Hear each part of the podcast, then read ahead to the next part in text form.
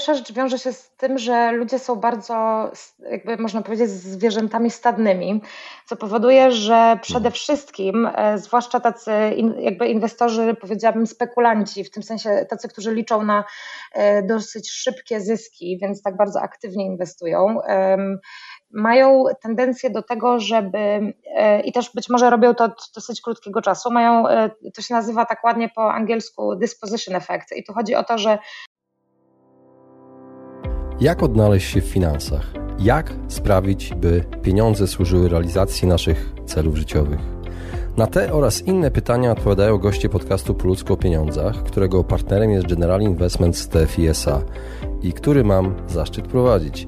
Nazywam się Radosław Budnicki, na co dzień prowadzę podcast Lepiej Teraz i nie jestem internetowym guru zarabiania. Rozmawiam tylko po ludzku o pieniądzach z ekspertami, którzy zrozumiałym językiem tłumaczą zawiłości finansów i to, jak sprawić, by pieniądze nam służyły, a nie nami rządziły. Serdecznie zapraszam. Witam Was serdecznie w kolejnym odcinku podcastu Po ludzku o pieniądzach. Dzisiaj do rozmowy zaprosiłem Katarzynę Bożym Grzesi, która jest absolwentką ekonomii, filozofii i psychologii Uniwersytetu Warszawskiego i Szkoły Głównej Handlowej. Obecnie jest też e, doktorantem w zakresie ekonomii behawioralnej. Autorka wielu artykułów, publikacji, nauczycielka przekazująca licealistom swoją pasję i niezwykłą wiedzę i doświadczenie w dziedzinie nauk społecznych. Dzisiaj poprosiłem ją, żeby opowiedziała i przybliżyła nam psychologię inwestowania. Także moi drodzy, serdecznie zapraszam do wysłuchania tego odcinka. Cześć Kasiu, witam Cię serdecznie w kolejnym odcinku podcastu Plus o pieniądzach.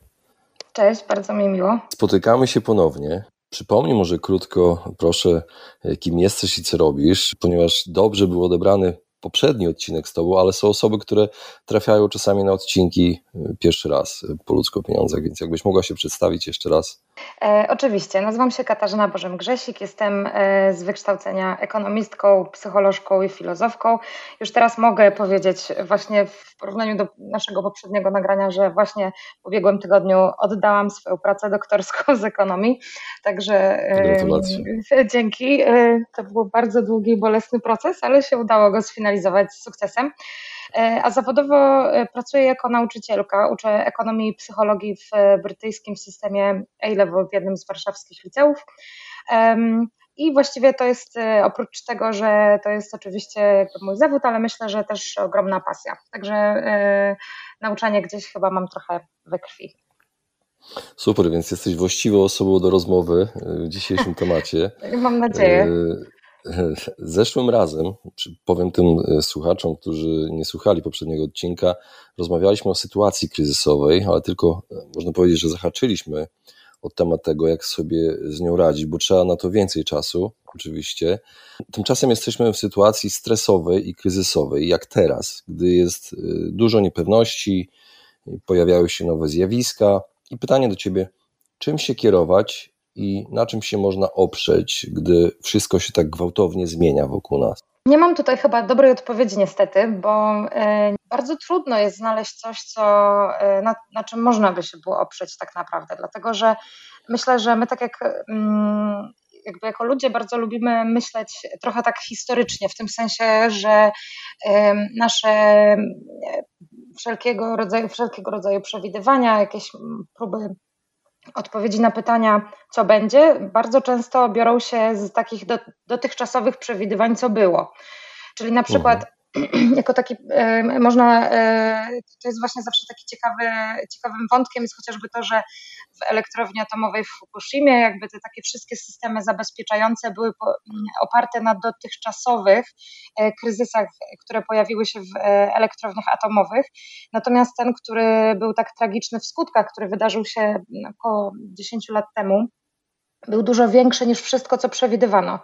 Więc tak naprawdę, jeżeli myślimy o takiej sytuacji, która jest, którą mamy teraz, czyli mamy nawarstwiającą się taką sytuację, gdzie nawarstwiają się rzeczy nieprzewidywalne. Mamy tutaj do czynienia, już tutaj nie mówię tylko i wyłącznie o takich e, sytuacjach natury geopolitycznej, ale także rzeczach, które dotykają nas bardzo bezpośrednio i są tak namacalnie trudne, czyli wzrost cen paliw, czyli na przykład rosnące stopy procentowe i to wszystko. Kredyt. Dokładnie, dokładnie. I jakby tak, to jest. Rata. Tak, tak, tak, zwłaszcza y, w przypadku osób, które. Ale y, to też nie jest tak, że widzimy to po raz pierwszy. Można się cofnąć o 7 lat do stycznia 2015, kiedy y, Bank Centralny Szwajcarii powiedział, że nie będzie już stabilizował funta, franka szwajcarskiego względem euro. I jakby to, co się stało, to frank się globalnie bardzo umocnił. Przy czym dla większości krajów to jakby, no, jakby to jest właściwie komplikuje sytuację osobom, które, dajmy na to, próbują zarabiać na spekulacjach walutowych. Natomiast w takich krajach jak Polska czy Węgry, gdzie znaczna część kredytów była udzielona w tej walucie, to się przełożyło na ludzkie dramaty, bo nagle trzeba było spłacać często dwa razy więcej niż, e, niż ten kredyt wynosił oryginalnie. E, dlatego, tak jak mówię, jakby myślę, że to też nie jest do końca tak, że teraz ta sytuacja jest bardzo kryzysowa, tylko tyle, że, czy też taka bardzo niespodziewana, tyle, że na ogół e, interesujemy się takimi e, e, wydarzeniami dopiero kiedy dotykają nas bezpośrednio. Więc tak jak wspominałam na początku, obawiam się, że nie mam tutaj dobrej odpowiedzi, na czym się oprzeć. Myślę, że to jest pewnego rodzaju postawa życiowa poniekąd, która wymaga też elastyczności, no bo niestety w tej chwili, no to mamy, mamy tak naprawdę, stoimy przed wyborem, jeżeli nasza osobista sytuacja się pogorszyła, bo możemy, mówiąc tak przysłowiowo, usiąść i płakać, no a możemy się zastanowić, jak z tą sytuacją sobie poradzić i z niej wybrnąć, bo niestety tutaj tak jak mówię, nie, nie możemy na pewno polegać na naszym historycznym doświadczeniu, chociaż oczywiście ono bywa pomocne. Czyli zawsze być przygotowanym na najgorsze, niezależnie od tego, co się dzieje dookoła nas, jak jest spokojnie. Myślę, że tak. E, przy czym e, też, e, co należy pewnie sobie dopowiedzieć, to jest bardzo trudne, ponieważ z natury ludzie są, powiedziałabym, raczej przesadnie optymistyczni niż pesymistyczni, mimo że często myślimy o sobie, że jesteśmy pesymistami, ale zupełnie tak nie jest. E, bo tak jak też wspominaliśmy ostatnio, gdybyśmy rzeczywiście byli tak w stanie realistycznie podjąć taki osąd rzeczywistości, to powiedzmy przy zaciąganiu kredytu nie bralibyśmy pod uwagę faktu, że stopy procentowe mogą wzrosnąć o nie wiem 1 czy 2%, tylko mo można by było spojrzeć, nasz kredyt na przykład hipoteczny to jest, e, obejmuje powiedzmy 30 lat, no i 30 lat temu stopy procentowe w Polsce były, nam się teraz wydaje szokująco wysokie. E, mhm. Więc, a znowu, czy to byłby dobry e, predykat tego, że coś takiego może się wydarzyć? Też ciężko stwierdzić, bo też i polska gospodarka 30 lat temu była w zupełnie innym miejscu. Więc e, to takie przygotowanie na najgorsze w tym względzie oznacza to, żeby naprawdę spróbować sobie w ramach takiego eksperymentu myślowego wręcz wyobrazić sobie sytuację, kiedy nie będzie po prostu tylko trochę gorzej, ale będzie dużo gorzej. Czyli to nie jest sytuacja, że nie wiem, moja rata kredytu wzrośnie o 50%, bo yy, tak jak wspominają znajomi, często doradcy kredytowi właśnie takie symulacje sugerują, e, tylko kiedy ona wzrośnie na przykład dwukrotnie, a to jest e, perspektywa, która jest dla nas bardzo nieprzyjemna, no bo nagle się okazuje, że być może e, ten, nie wiem, własne mieszkanie czy dom z ogrodem to nie jest wcale coś, na co sobie możemy pozwolić często. Ale znowu, mhm. czy tak, zachowawcze, zachowa, tak, tak, zachowawcza postawa ma sens, jeżeli wszystko będzie dobrze? No też nie. Więc jakby tutaj, to jest, mówię, bardzo trudno jest odpowiedzieć jednoznacznie na to pytanie, ale mhm. ja jako osoba z natury bardzo ostrożna, e, raczej e, to by była moja taka rzeczywiście rada, że warto naprawdę zakładać najgorsze. Może nie jako taka jakby też postawa życiowa koniecznie, ale żeby dopuścić do siebie myślę, że może być gorzej, po prostu. Mhm. E, co jest ważniejsze według Ciebie przy inwestowaniu pieniędzy? Znajomość matematyki, ekonomii czy psychologii? A może wyczucie po prostu? Um, to tak, to zależy, czy rozmawiamy o inwestowaniu jako pewnego rodzaju e, sposobie, nie wiem, alokacji oszczędności, czyli takiej, która nam pozwoli, dajmy na to, uniknąć negatywnych konsekwencji inflacji, o czym się teraz dużo mówi, czy z kolei inwestujemy po to, żeby być może trafić na, e, nie wiem, pierwsze strony gazet jako osoba, która pomnożyła swój majątek o milion procent. Jakby na to, jakby, bo to jest, to jest mhm. zasadnicza różnica, dlatego że jakby w momencie, kiedy decydujemy się na to, żeby wyjść poza powiedzmy lokaty bankowe, czyli użyć naszych oszczędności w sposób taki powiedziałabym bardziej powiedzmy proaktywny, czyli nie wiem, zakupić akcje e, czy też obligacje nawet, to wymaga kilku rzeczy. Myślę, że przede wszystkim wymaga pewnego rodzaju, pewnego rodzaju odwagi trochę. Odwagi wynikającej z faktu, że to nie, nie jest do końca, w Polsce przynajmniej jeszcze, e, popularne rozwiązanie na, do tego, żeby jakby alokować swoje środki. Jakby to jest zupełnie inny, inna rzeczywistość niż powiedzmy w Stanach Zjednoczonych, gdzie ten system jest dużo, dużo e, bardziej rozwinięty. Sam fakt, że jakby kiedy się porównuje w ogóle systemy finansowe, te anglosaskie i kontynentalne, mówi się często, że anglosasi są bardziej jakby skłonni do tego, żeby inwestować w rynki finansowe, z kolei Europa kontynentalna bardziej polega w tym temacie na przykład przedsiębiorstwa, na, na bankach po prostu, czyli na kredytach. Myślę szczerze mówiąc, że przy inwestowaniu najważniejsze to jest, e, najważniejsze jest to, żeby znać siebie samego i to, czego się chce, jakby, co jest naszym celem. Dlatego, że Historia zna przypadki, że świetna znajomość matematyki też nie, nie pomogła. Zna przypadki, kiedy z kolei brak znajomości matematyki doprowadził. Ktoś miał po prostu łód szczęścia i tyle. E, mhm. Natomiast um, znajomość siebie i druga sprawa, która myślę, że jest kluczowa, to jest świadomość tego, że w przeszło 50% przypadków, czy też przy znacznej większości instrumentów, w które będziemy ładować swoje oszczędności, one nie przyniosą zwrotu. Że zwykle jakby mówi się, że proporcjonalnie to jest jakiś dosłownie jakby bardzo, bardzo niewielki odsetek naszych um, powiedzmy inwestycji, które przyniosą zwrot, z których będziemy generować, e, generować które generują duże, duże stopy zwrotu. Więc musimy po prostu być przygotowani na to, że standardem będzie raczej porażka albo brak sukcesu niż sukces.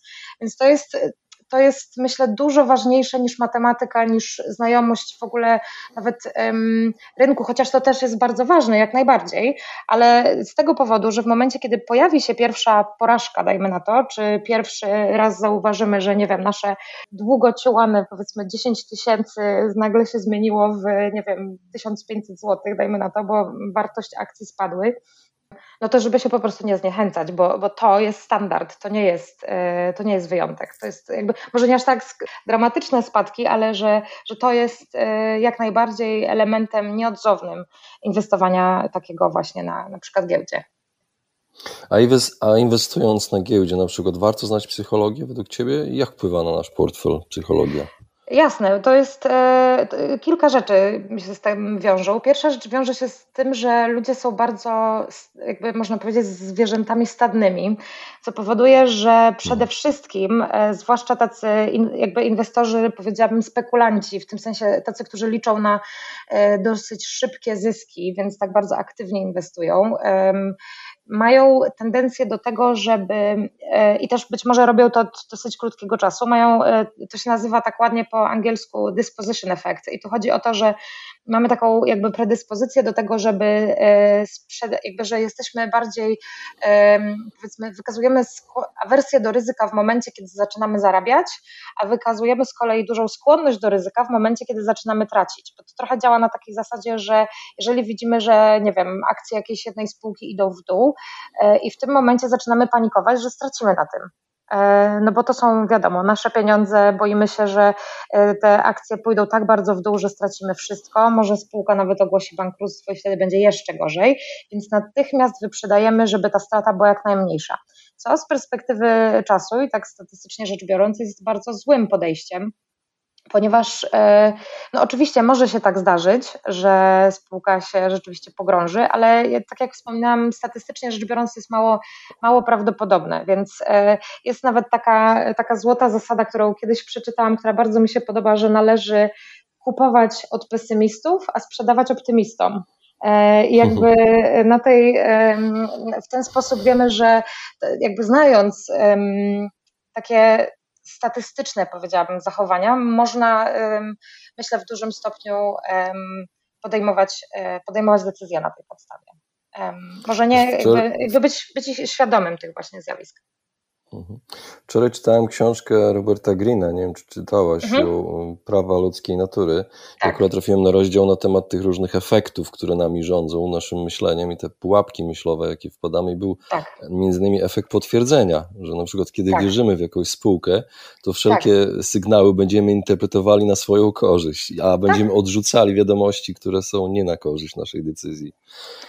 Absolutnie. I robimy tak. sporo. Mhm. Absolutnie, to jest, to jest jedno. Druga rzecz, y, która też bardzo, mm, y, myślę, bardzo dobrze odpowiada na to też skąd się biorą takie różne postawy. To jest e, i tutaj od razu mogę też bardzo serdecznie polecić wszystkim, bo jakby dla mnie to była jakaś taka troszkę otwierająca oczy moje na jakby temat w ogóle inwestowania. To jest książka Psychologia pieniędzy e, i tam jest jednym z bardzo istotnych i takich moim zdaniem ważnych wątków jest to, że to w jaki sposób się zachowujemy na rynku też zależy od tego w jakich, że tak powiem, czasach przyszło nam żyć.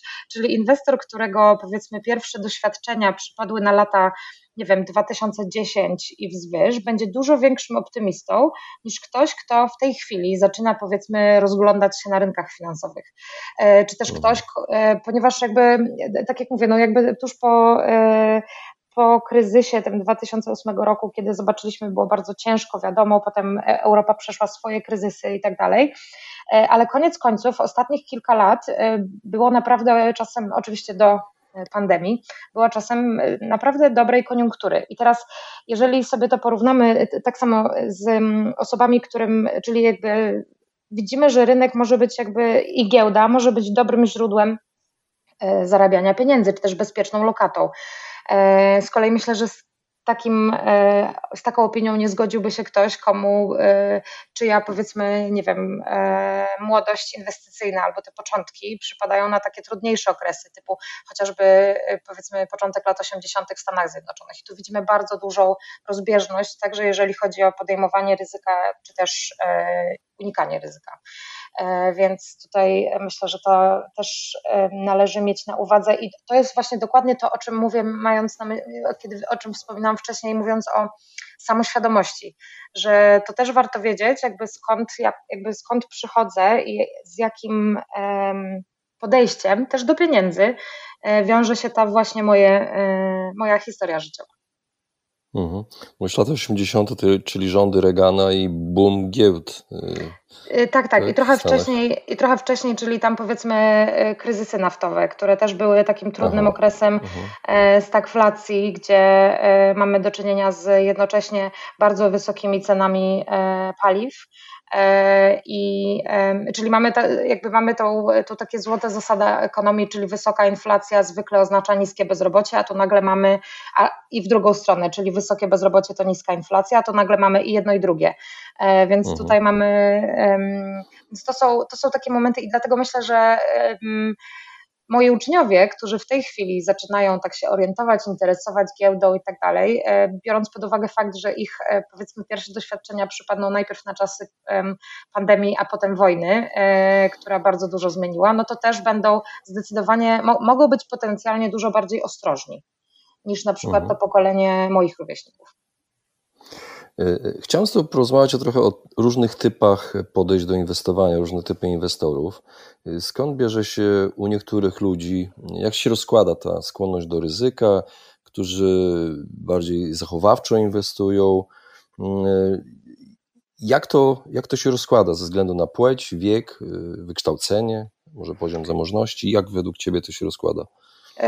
Po pierwsze, myślę, to jest też bardzo ważne, żeby to powiedzieć, nie ma czegoś takiego jak ogólny stosunek do ryzyka e, albo ogólny stosunek do inwestowania, bo wszystko jakby wszystko jest zależne od czasu i od okoliczności, także życiowych. Ale ogólnie rzeczywiście możemy powiedzieć, że są pewne, że jakby są takie, powiedziałam, klisze powtarzane, że na przykład mężczyźni są dużo bardziej skłonni do ryzyka niż kobiety, że kobiety są dużo bardziej ostrożne, ale też co do zasady dużo mniej inwestują w instrumenty finansowe typu akcje, e, że z wiekiem stajemy się ostrożniejsi, co z ciekawostek też e, jakby przygotowując się do tej rozmowy, znalazłam takie badania dosyć jakby dosyć, dosyć świeże, no kilkuletnie, które pokazują, że być może to nie jest kwestia, jakby nam się wydawało, takiej jakby mądrości życiowej, która mówi, że ryzykować to nie ma sensu i trzeba tak trochę ostrożniej, a właściwie zaniku istoty szarej w mózgu, które może być, jakby oczywiście istota szara zanika z wiekiem, ale też są różnice indywidualne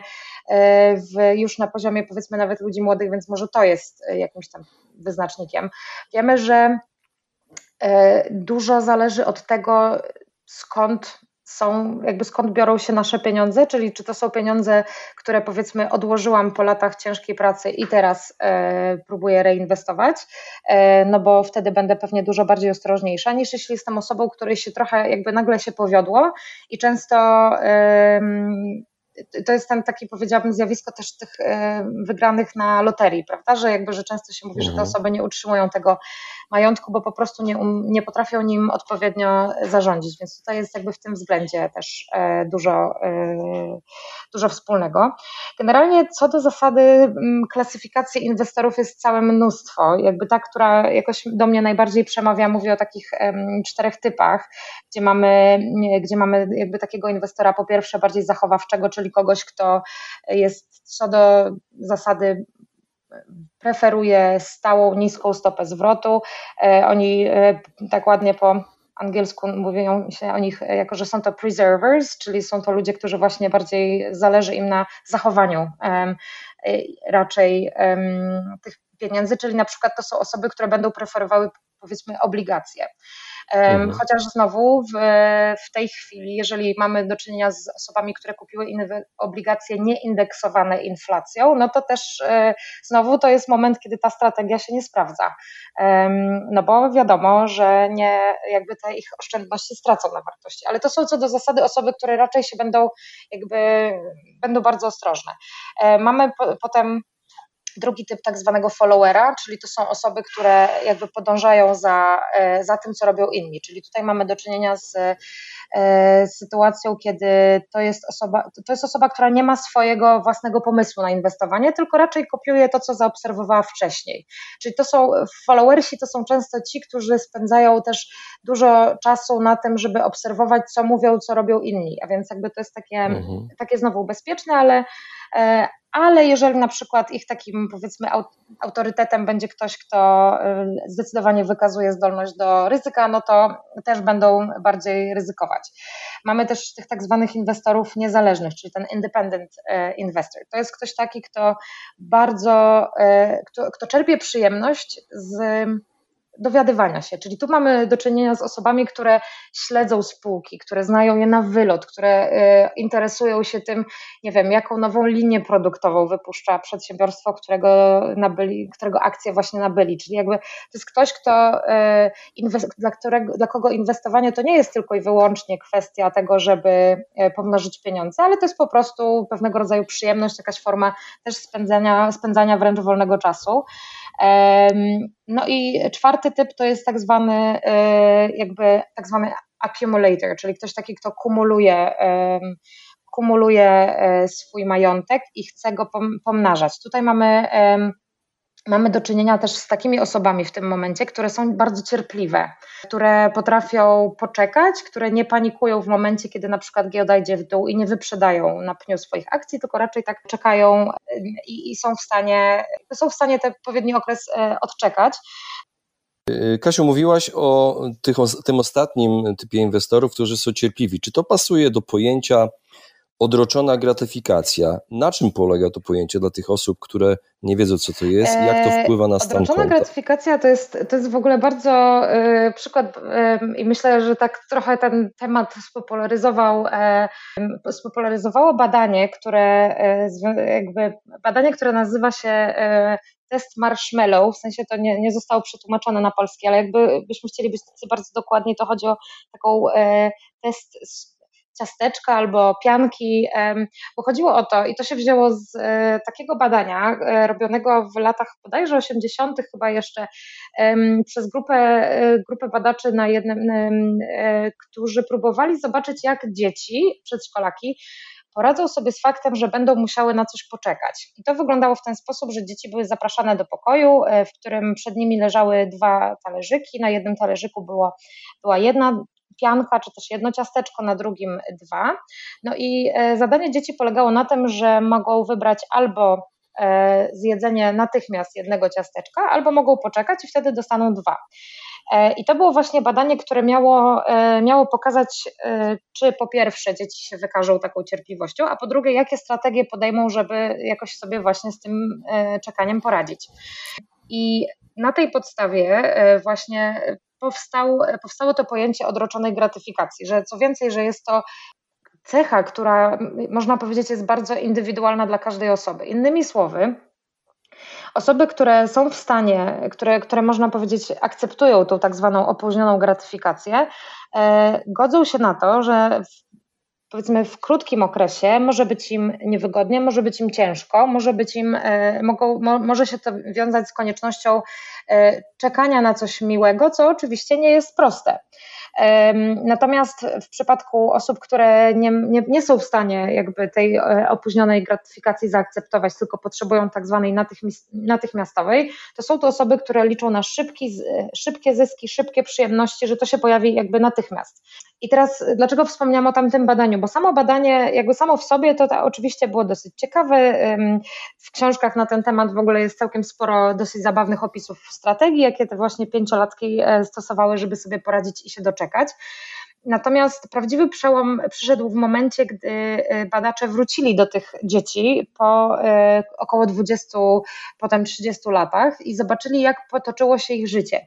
Co się okazało, dzieci, które były w stanie zaczekać i znalazły sobie jakiś taki skuteczny sposób na to, żeby powstrzymać się przed takim dosyć, y, powiedziałabym, naturalnym instynktem zjedzenia ciasteczka natychmiast, można powiedzieć tak najogólniej, że radziły sobie lepiej w życiu. To były osoby, które miały na ogół dużo bardziej jakby takie stabilne e, i dobrze popłatne prace. To były osoby, które w mniejszym stopniu miały problemy z używkami różnymi. To były osoby, które też e, miały dużo stabilniejsze związki, e, bo właśnie i to jakby tak to próbowano tłumaczyć, że to właśnie wynika z faktu, że jeżeli jesteśmy w stanie zaczekać, czyli ta odroczona gratyfikacja mm, jest czymś, co akceptujemy, że nie, nie, no, nie od razu, nie już, nie natychmiast, tylko za trochę, e, to możemy się spodziewać dużo lepszych, e, w długim okresie jakby dużo lepszych rezultatów.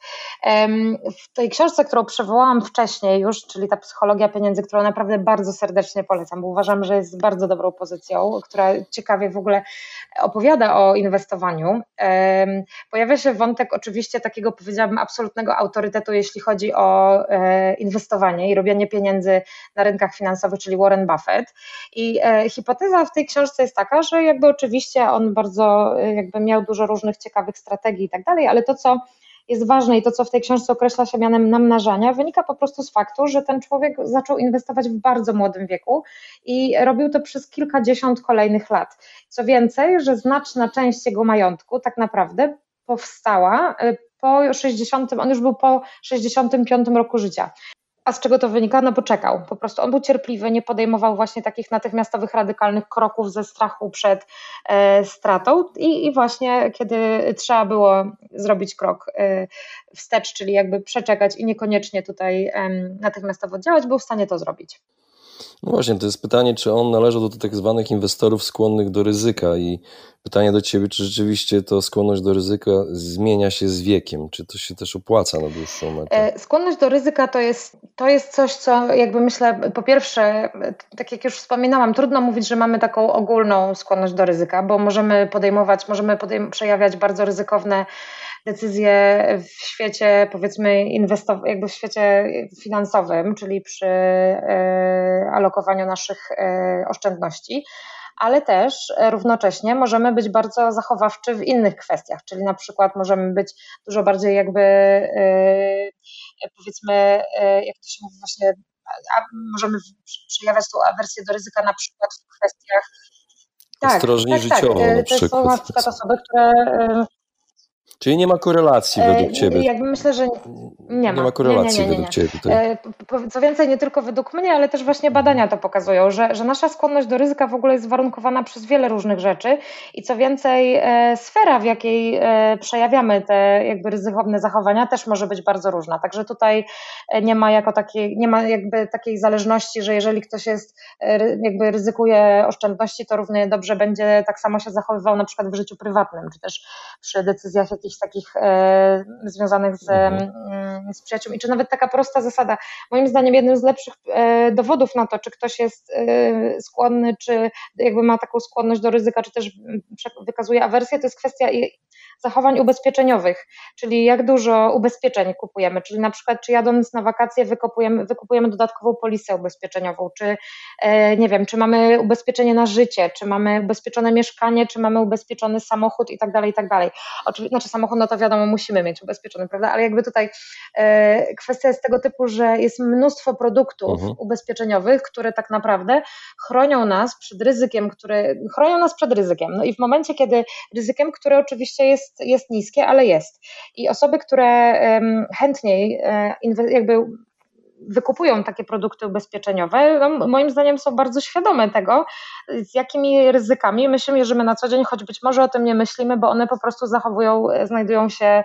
Um, jakby są bardzo rzadkie. Myślę, że to jest o tyle dobry przykład na to, że ubezpieczenia są, myślę, obecne w życiu każdego e, niemal w mniejszym lub większym stopniu, podczas gdy nasze, e, podczas gdy decyzje inwestycyjne, bezpośrednio inwestycyjne są, myślę, e, przynajmniej na ten moment w Polsce nie są jeszcze tak rozpowszechnione, bo po prostu jeszcze nie aż tak dużo ludzi alokuje swoje pieniądze po prostu w rynkach finansowych. Mhm. W pewnym sensie odpowiedziałaś na moje kolejne pytanie, czy są testy badające skłonność do ryzyka. Y, są, ale... ale ja tak od razu zaznaczę, że ja mam bardzo ambiwalentny stosunek do nich, dlatego że nawet w momencie, gdyby, jakby, bo tych testów jest w ogóle całe mnóstwo, to od razu sobie trzeba powiedzieć, bo nawet kiedy, e, nawet jeżeli zaczynamy powiedzmy myśleć o, o alokowaniu swoich pieniędzy i chcemy może nawet nie tyle podejmować te decyzje sami, czy też nie wiem, z braku czasu, czy braku ekspertyzy wolelibyśmy jakby powierzyć nasze oszczędności komuś, komuś, e, kto się na tym zna, to na ogół w takich sytuacjach pierwszą, jedną z pierwszych e, jakby pierwszych elementów powiedzmy planowania tej współpracy otrzymujemy taki właśnie test na naszą skłonność do ryzyka. Czy my jesteśmy bardziej właśnie skłonni do ryzyka, czy też e, jesteśmy może bardziej skłonni do tego, żeby, czy wolimy jakby grać bezpiecznie. I tak jak mówię, moim zdaniem to jest o tyle krótkowzroczne podejście, że to nam się po pierwsze zmienia, nie tylko z wiekiem, ale w ogóle z, e, wraz ze zmieniającymi się okolicznościami. Na przykład myślę, że to jakby chyba też nikogo nie zaskoczy, że w momencie, kiedy się e, zaczęły że, w okresie właśnie pandemii i teraz zwłaszcza e, w okresie, kiedy zaczęły, e, kiedy widzimy, że złotówka słabła i jakby sytuacja w ogóle się pogarszała, to nagle popyt na obligacje był ogromny.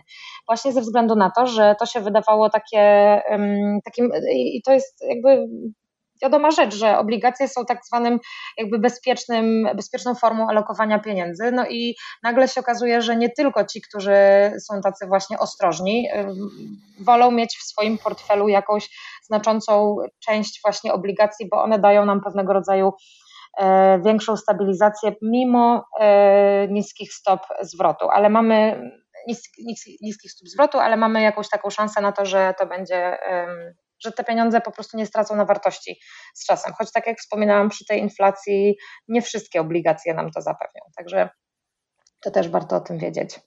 Więc dlatego hmm. mówię, te testy to jest takie coś, co e, oczywiście można, można próbować, ale na pewno nie jest to coś, co jest e, jakby wiedzą, wiedzą tajemną, zwłaszcza, że co też ważne, wszystkie testy są tak zwanymi to się tak, jakby można powiedzieć, że to są dane, które bierzemy z własnego myślenia o samych sobie.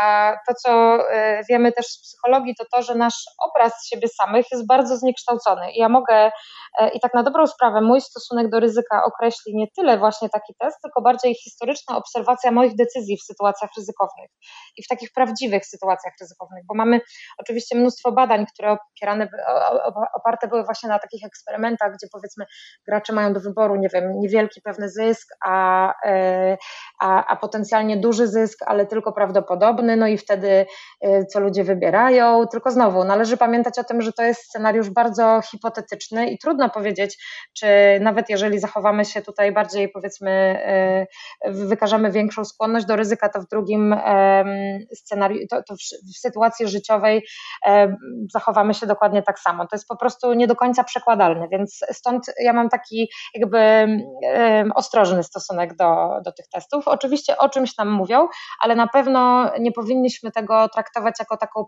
prawdę objawioną nas samych. Mhm. A powiedz, czy e, emocje nam pomagają, czy przeszkadzają, jeśli chodzi o zarządzanie finansami? Czy to jest nasz wróg?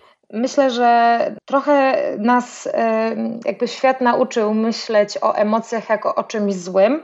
W tym sensie, że no, jakby proszę się zastanowić, czy jeżeli ktoś e, zwróci się do nas z określeniem, ale jesteś emocjonalny, czy to odbierzesz to jako komplement, czy jako obelgę. Niestety obawiam się, że raczej to, raczej to drugie. Mhm, e, natomiast jest to zupełnie jakieś takie odwrócenie, powiedziałabym, naturalnego porządku, bo nie jesteśmy w stanie wyłączyć emocji w 100%. I nawet jeżeli jesteśmy, jakby mówiąc wprost, e, jeżeli mamy osobę, która totalnie nie ma, e, nie ma emocji w swoim życiu, w ogóle się nimi nie kieruje, to to jest pewnego rodzaju zaburzenie psychologiczne, dlatego że nie jesteśmy w stanie ich zupełnie wyłączyć. Mhm. Czy pomagają, czy przeszkadzają? Na pewno przeszkadza tutaj taki takie powiedziałabym podejście przysłowiowe, bycie w gorącej wodzie kąpanym. To to rzeczywiście w przypadku inwestowania na ogół się nie sprawdza, ponieważ są to, i znowu mówimy tutaj o takich sytuacjach standardowych, nie mówimy o sytuacji, gdzie nagle wszystko, giełda leci na łeb na szyję i jakby wszystko się po prostu sypie, bo takie sytuacje się zdarzają oczywiście, ale statystycznie bardzo rzadko. Jakby myślę, że w skali naszego życia mamy, mamy jakieś tam szanse na przeżycie, nie wiem, czarnego czwartku, ale to jest e, znowu, to jest e, raczej wyjątek niż reguła, natomiast tak na bieżąco nie mamy do czynienia z aż tak dramatycznymi spadkami. Natomiast co do zasady, emocje są czymś, czego się nie da, e, zupełnie się nie da wyłączyć. Co więcej, są takie ostrożne, jakby powiedziałabym, opinie, które mówią, że właściwie zaangażowanie emocjonalne w przypadku inwestowania może się sprawdzić.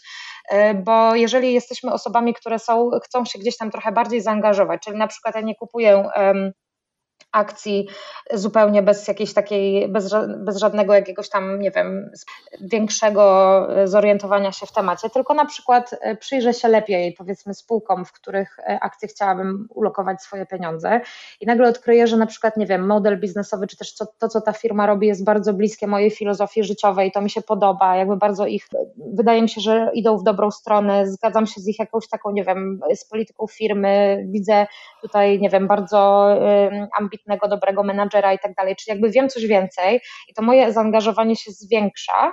I tym samym będę mniej też, też będę mniej powiedzmy skłonna do tego, żeby nagle zaangażować, jakby tak e, emocjonalnie, tak właśnie nagle tak e, szybko zareagować w momencie, kiedy powiedzmy akcje tej firmy e, idą w dół, bo to, bo to często jest właściwie nie, nie, nie, niewłaściwe i nie, nie jest potrzebne. Wystarczy jakby trochę odczekać i zwykle te akcje mogą mogą odbić w górę. Natomiast nie da się, tak jak mówię, nie da się zupełnie tego wyłączyć i myślę, że dużym, dużym jakby takim autooszustwem trochę jest myślenie, że nam się to udało, bo to jest, bo emocje to jedno, y, ograniczenia poznawcze to drugie, po prostu nie jesteśmy w stanie tego, tego tak zupełnie wyłączyć.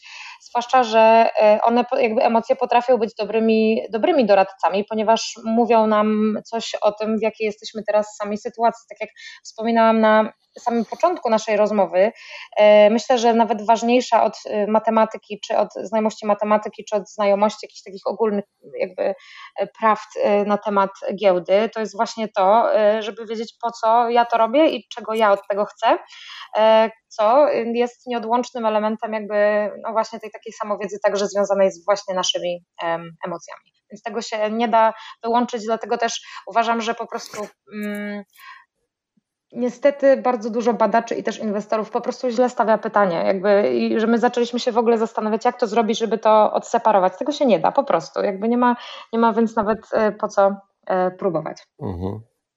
Tak, już w ogóle jakieś eksperymenty ze sztuczną inteligencją, która ma za nas podejmować decyzje, są robione, słyszałem, i, i że boty jakieś mają inwestować w ogóle. No ale czy zdarza się, że człowiek jest psychicznie niezdolny tak. do, inwestowania, do inwestowania? I jeśli tak, czy są według Ciebie jakieś terapie, żeby z tym walczyć? Trochę takie pytanie mm. zadam. Tutaj myślę tak, myślę w ogóle, że temat sztucznej inteligencji jest o tyle ciekawy, że y, stanowi niejako y, i może tak, ja, ja oczywiście od razu zakładam, że y, od razu przyznam się szczerze, że ja nie, jakby śledzę to w, nie, nie, niekoniecznie nie jestem na bieżąco, ale wiem i widzę nawet w zakresie powiedzmy sztuki, czy też na przykład literatury, ile, jak wiele sztuczna inteligencja może zrobić, jak, jakby w, jakie, w jakie to sfery wchodzi, takie, które wydawałoby nam się były już zupełnie tylko i wyłącznie zarezerwowane dla człowieka, czyli taka jakaś ekspresja artystyczna, a tutaj okazuje się, że to też jest miejsce, gdzie sztuczna inteligencja może wejść.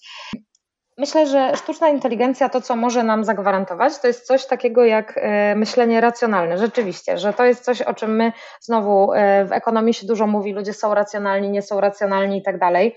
Natomiast e, sztuczna inteligencja może być w tym takim rozumieniu, powiedziałabym, tradycyjnym tej racjonalności, czyli jakieś tam badania, jakieś tam badania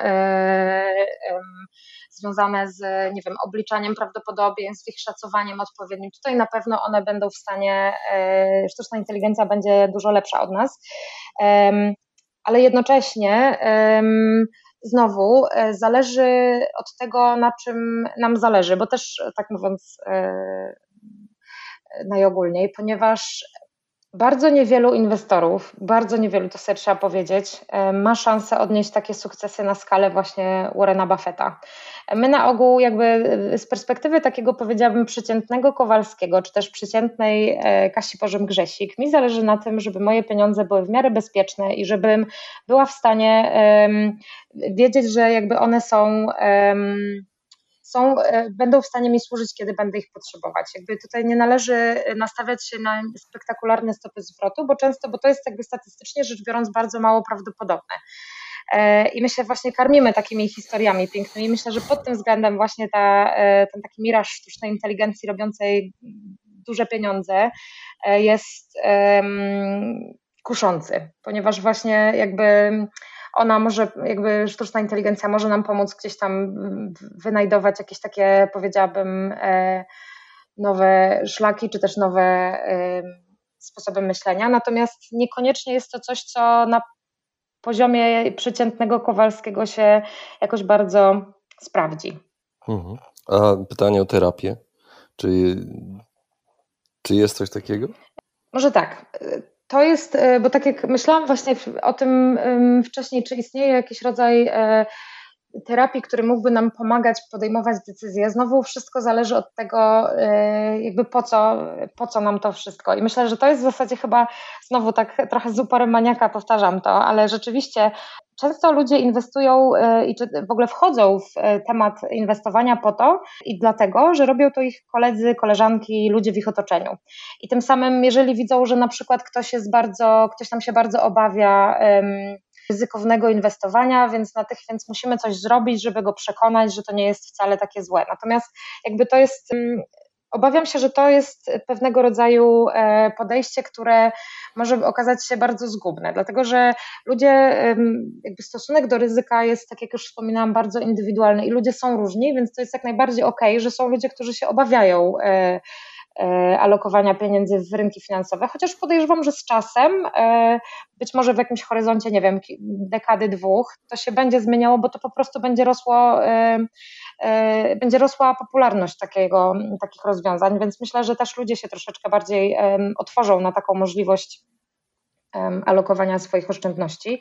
Czy jakby z całą pewnością terapia może pomóc, jeżeli powiedzmy taka nadmierna ostrożność przeszkadza nam w życiu, e, takim codziennym, i tu mówię o jakby o, o, o życiu codziennym, a nie o sytuacjach e, inwestycyjnych, mm, gdzie może nam pomóc przepracować pewne rzeczy. Kiedy, tak jak mówię, kiedy to jest rzeczywiście problemem w naszym codziennym funkcjonowaniu. Natomiast myślę, że nie szłabym e, tak daleko, mhm.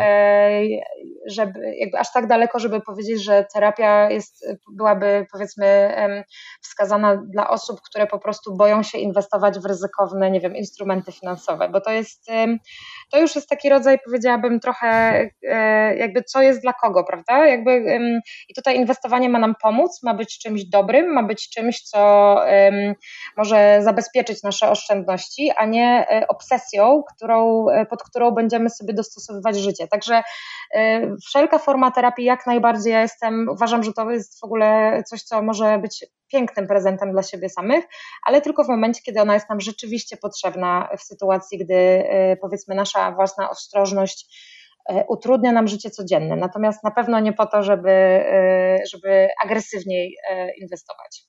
Mhm. No i ostatnie pytanie. Y, wspomniałaś książkę. Jakie jeszcze polecasz y, publikacje, ewentualnie jakieś źródła wiedzy o psychologii hmm. inwestowania? Myślę, że na pewno, e, tak jak wspominałam o mhm. psychologii pieniędzy, to jest moje odkrycie niedawne. Naprawdę fantastyczna pozycja.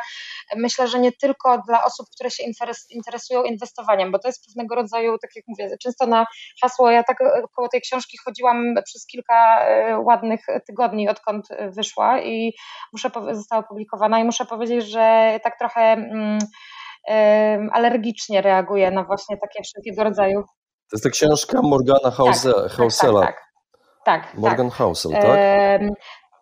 Ponadczasowe lekcje o bogactwie, chciwości tak. i szczęściu. Mhm. Dokładnie tak. E, I chodziłam, tak jak wspominałam, chodziłam koło niej tak z dużą dozą ostrożności, dlatego że e, właśnie ten tytuł sprawiał, że myślę sobie, ok, to jest kolejny podręcznik na temat tego, jak to zrobić, żeby się nie narobić, a zarobić. E, a tu się okazuje, że jest to coś zupełnie innego, bo myślę, mhm. że nawet bardziej niż psychologia pieniędzy, to to jest bardziej filozofia pieniędzy i też w ogóle filozofia inwestowania, czyli właśnie to jest książka, która mnie rzeczywiście skłoniła do myślenia, zmiany myślenia w ogóle o tym, że jakby to nie jest tak, że wszyscy muszą być inwestorami, wszyscy muszą ładować pieniądze w akcje i wszyscy muszą być nie wiadomo jak bogaci, bo koniec końców i to jest myślę taka cenna lekcja, żeby ją tak podsumować cytatem z piosenki, jednej z moich ulubionych piosenek ostatnich lat, czyli że e, życzymy sobie i wam by nas było stać na święty spokój, że to po to ma być e, to inwestowanie, a nie po to, żeby e, obserwować jak nam rosną zera na koncie i tylko się cieszyć z tego, że że jest ich coraz więcej, jakby, że to jest po coś, to jest, to jest środek, mhm. a nie cel.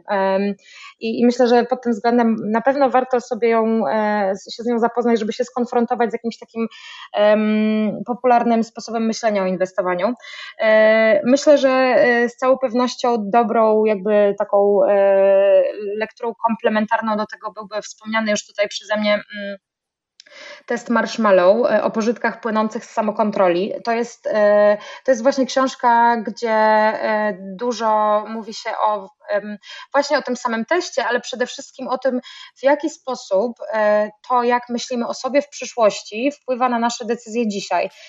Bo się okazuje, że nawet przy badaniach takich już neuropsychologicznych widać, że jakby zupełnie inna część mózgu aktywuje się u osób, które mają spójny obraz siebie z dzisiaj i siebie w przyszłości, i to będą te osoby, które będą bardziej skłonne do samokontroli, e, do e, cierpliwości, do zaczekania, kiedy trzeba, niż u osób, które z kolei mają tą skłonność do natychmiastowej gratyfikacji. Jakby dla nich ta wizja przyszłości jest tak, tak abstrakcyjna, że jakby w momencie, kiedy mówią o sobie w przyszłości, widzimy, że aktywuje się te same, te same obszary w mózgu, e, jak kiedy mówią o innych osobach. Czyli jakby mówimy, tutaj jest brak tej spójności i to też przekłada się na jakieś takie zachowania codzienne. Myślę, że dla osób, które y, z kolei już z takich bardziej, y, bardziej technicznych, powiedziałabym, rekomendacji, czyli jakby jeżeli ktoś już wie, że wie, że powiedzmy inwestowanie to jest coś, y, coś co chcieliby się bardziej zaangażować, to myślę, że taką Biblią jest e, tak zwana jest książka Inteligentny Inwestor. To jest o tyle ciekawe, że jak się okazuje współcześnie duża część tych rekomendacji, ponieważ tutaj mówimy um, o rekomendacjach pisanych w ogóle w latach 60., 70., już w ogóle nie ma racji bytu, natomiast to pokazuje pewnego rodzaju takie trochę bardziej techniczne myślenie o inwestowaniu, o instrumentach finansowych, e, więc to już będzie takie z takich bardziej praktycznych rzeczy. No i oczywiście e, zawsze jako taką lekką, myślę, lekturę, może do poduszki, może niekoniecznie, no to są oczywiście pułapki myślenia Kahnemana o myśleniu szybkim i wolnym, czyli żeby sobie właśnie zdać sprawę z takich różnych, powiedziałabym, pułapek, pułapek, powiedzmy, nie wiem, czy w ogóle powinniśmy tak o tym myśleć, ale o takich procesach poznawczych, które nam towarzyszą na co dzień, które są jakby nam nie, nieodłączne. Myślę, że to jest jakby taki dobry start, ale oczywiście na ten temat napisano naprawdę bardzo wiele pozycji. Praktycznie co roku ta biblioteczka może się poszerzać, więc myślę, że to jest, to jest, to jest dobry start. Super, Kasiu, bardzo Ci dziękuję za rozmowę. Bardzo dużo wiedzy y, w krótkim czasie przekazałaś i mam nadzieję, że jeszcze kiedyś wystąpisz. Z wielką przyjemnością. Dzięki za zaproszenie. Bardzo dziękuję. Dzięki, dziękuję, cześć. pozdrawiam, cześć. Właśnie wysłuchaliście podcastu Po ludzku o pieniądzach. Mam nadzieję, że Wam się podobało. Jeśli tak, poświęćcie swój czas, proszę pozostawić swoją recenzję na Apple Podcast. Jeżeli macie pytania lub propozycje dotyczące kolejnych audycji, piszcie do mnie na fanpage'u Po ludzku o pieniądzach i do usłyszenia następnym razem. Pozdrawiam serdecznie.